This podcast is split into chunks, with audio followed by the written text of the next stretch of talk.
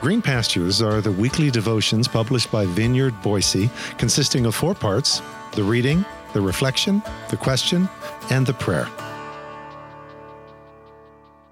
Green Pastures for Wednesday, January 31st.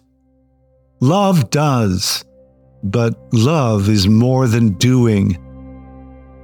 Today's scripture reading is found in 1 Corinthians 13, 1 through 3, from Mike's Amplified Version, which reads, if I speak in the tongues of men or of angels, but have not love, I'm just a loud gong or a clanging cymbal. If I have the gift of prophecy and can fathom all mysteries and all knowledge, and if I have a faith that can move mountains, but have not love, I am nothing. If I give all I possess to the poor and surrender my flesh to the flames, but have not love, I gain nothing.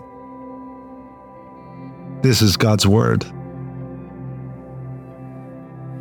Speaking in tongues, uttering prophetic words, fathoming deep mysteries, moving mountains, extreme sacrificial giving, giving my body literally as a living sacrifice. And every last one of them can be done and done with gusto without one iota of divine love in them, which in that case makes every last one of them devoid of any ultimate significance. Wait, what? I thought love does. I thought love is a verb. So, all of these active verbs can ultimately be meaningless because they're ultimately zero in the love quotient department and thus meaningless within the overall context of life and eternity?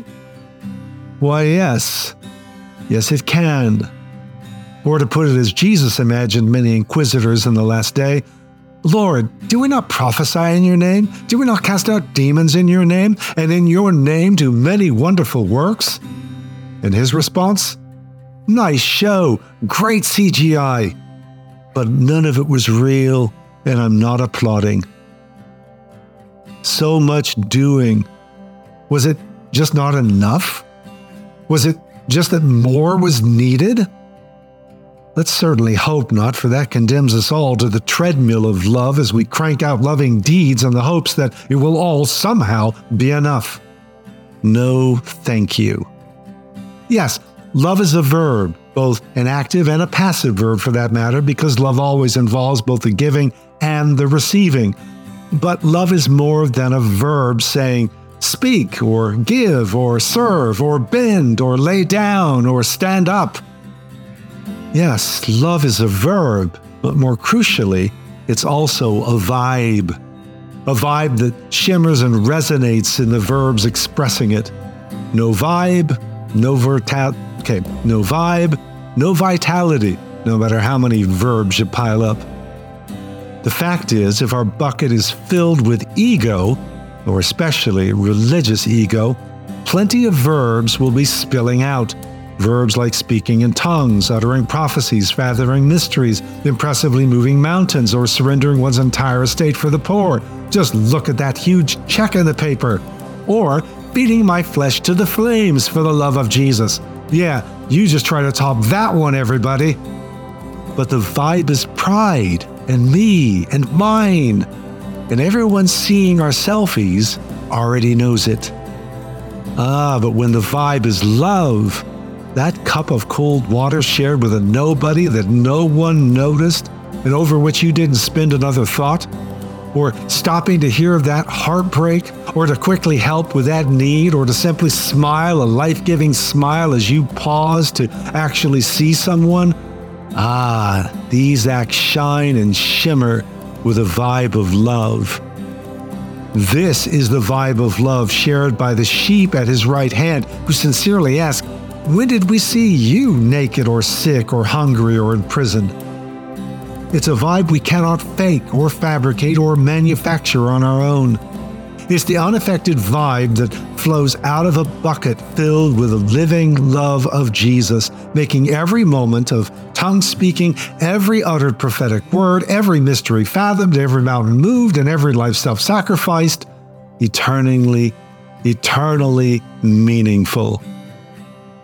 Yes, love does, but love is more than doing.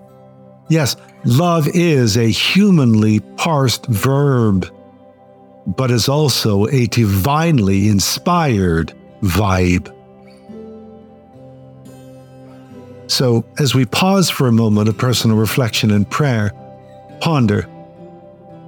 Love does, but love is more than doing. Does this comfort you, or confuse you, or perhaps terrify you? How do we keep love from being reduced to a ceaseless treadmill of doing? Where do we find the divine vibe of love? Lord, save me from the compulsive doings of ego and self and religious achievement. Fill my life not merely with the verbs of love, doing and doing and doing and doing. Fill me, fill my bucket with the heavenly vibes of your love, shimmering in each thought and word and deed, prompted by your love and resonating with your grace. Through your mercies,